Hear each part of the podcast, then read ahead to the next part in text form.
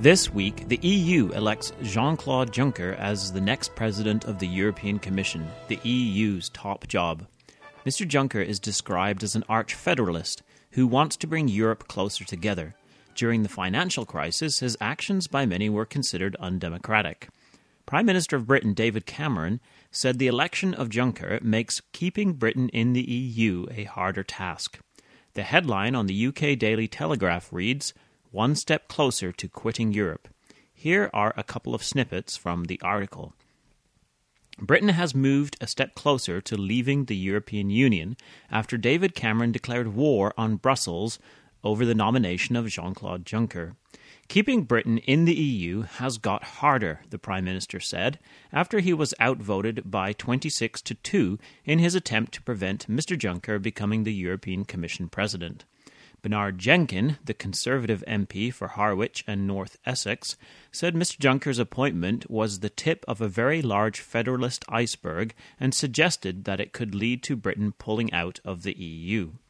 David Cameron did everything he could to convince other European nations not to support the appointment, but succeeded in only getting one other nation on side, resulting in his appointment by in, in a vote of 26 to 2, as quoted it is becoming very clear that the nations of Europe want to move closer together and are telling the UK to join in or leave. While Britain does not want to hand over more powers to Europe, the other nations are content to give their power to the EU government. This is the exact picture that we read about in Revelation 17, verses 12 and 13. And the ten horns which thou sawest are ten kings, which have received no kingdom as yet but receive power as kings one hour with the beast. These have one mind, and shall give their power and strength unto the beast. The ten horn kingdoms are nations that have their roots in the Latin or Western Roman Empire. This is the same kind of prophetic imagery as used in Daniel chapter 8, where the four divisions of Alexander the Great's Greek Empire are depicted as four horns, with their roots in the Greek goat. By delivering their power and strength to the old Roman beast, it is revived and is seen with the harlot woman riding it, as in Revelation chapter 17. The beast is the one described in Revelation 13, verses 1 and 2. And I stood upon the sand of the sea, and saw a beast rise up out of the sea, having seven heads and ten horns, and upon his horns ten crowns, and upon his heads the name of blasphemy. And the beast which I saw was like unto a leopard and his feet were as the feet of a bear, and his mouth as the mouth of a lion, and the dragon gave him his power and his seat and great authority. This beast, which emerges from the sea, also is a member of this beastly succession. His power comes from the dragon, which was cast out of the Roman earth in Revelation 12, verse 13.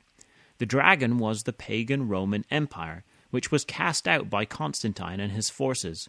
Constantine created a Christian empire.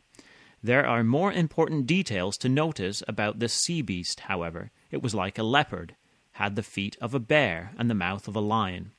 This is a clear connection to the four beasts of Daniel chapter 7, where the first beast was a lion, Babylon, the second beast was a bear, Medo Persia, and the third a leopard, Greece, and the fourth dragon like beast, the Roman Empire. Daniel's fourth Roman beast, which was the fourth kingdom upon the earth, Daniel 7 verse 23, had the same characteristics as the beast in Revelation. It was to speak great words against the Most High and make war with the saints and prevail against them. It also meets the same end. It is judged by God and its body given to the burning flame, at which time the saints take and possess the kingdom. There can be no doubt that the Roman beast of Daniel 7 and the beasts in Revelation are one and the same Roman Empire in the different forms which it has emerged in.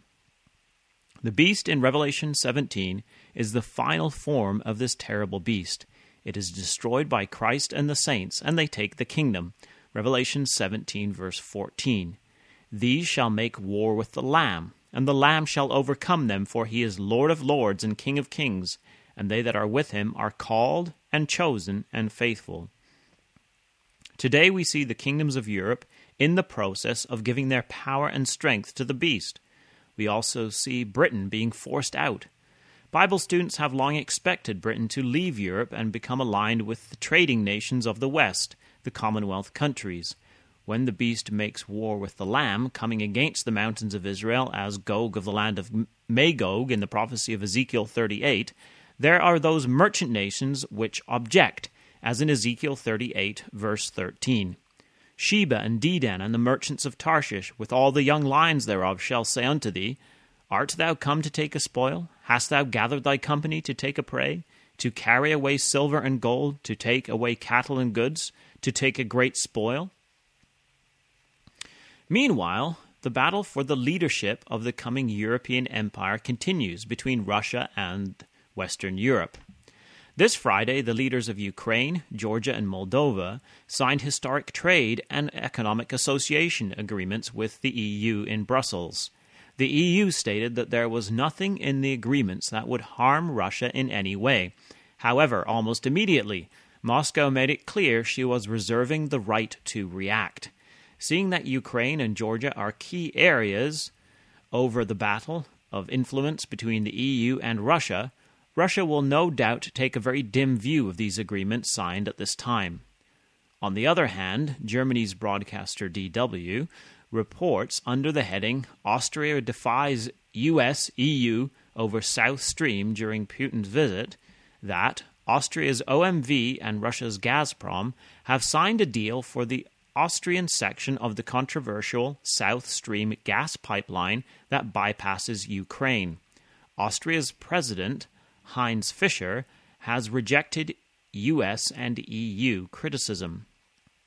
The pipeline will reportedly make Europe even more dependent on Russian gas, and the EU objects that the Russian gas giant Gazprom will control both the pipeline and the gas supply. Austria has also opposed sanctions against Russia over the Ukraine crisis. Austria is a very Catholic country with 63.5 to 77% of the population being registered Catholics. One wonders what motivation Austria would have to defy the EU and American criticism and forge ahead with this agreement with Russia under the current political climate with Ukraine, having Putin visit and essentially giving Moscow a diplomatic victory.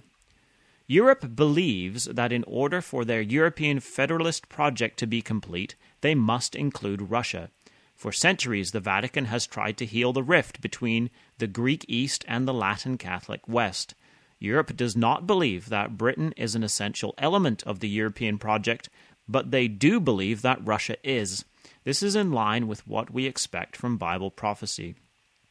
As we see Europe taking shape and the kingdoms of Europe giving their sovereignty to the beast, there is a clear exhortation to us those with the Lamb that overcome this terrible system and bring peace and righteousness to the earth are called and chosen and faithful. Today we must hear the voice of Christ in the Scriptures and work hard to reform our lives, get into the Word, and prepare to meet the King, who is Lord of Lords and King of Kings. This has been the weekly Bible in the News podcast. Come back next week to www.bibleinthenews.com. This has been David Billington with you.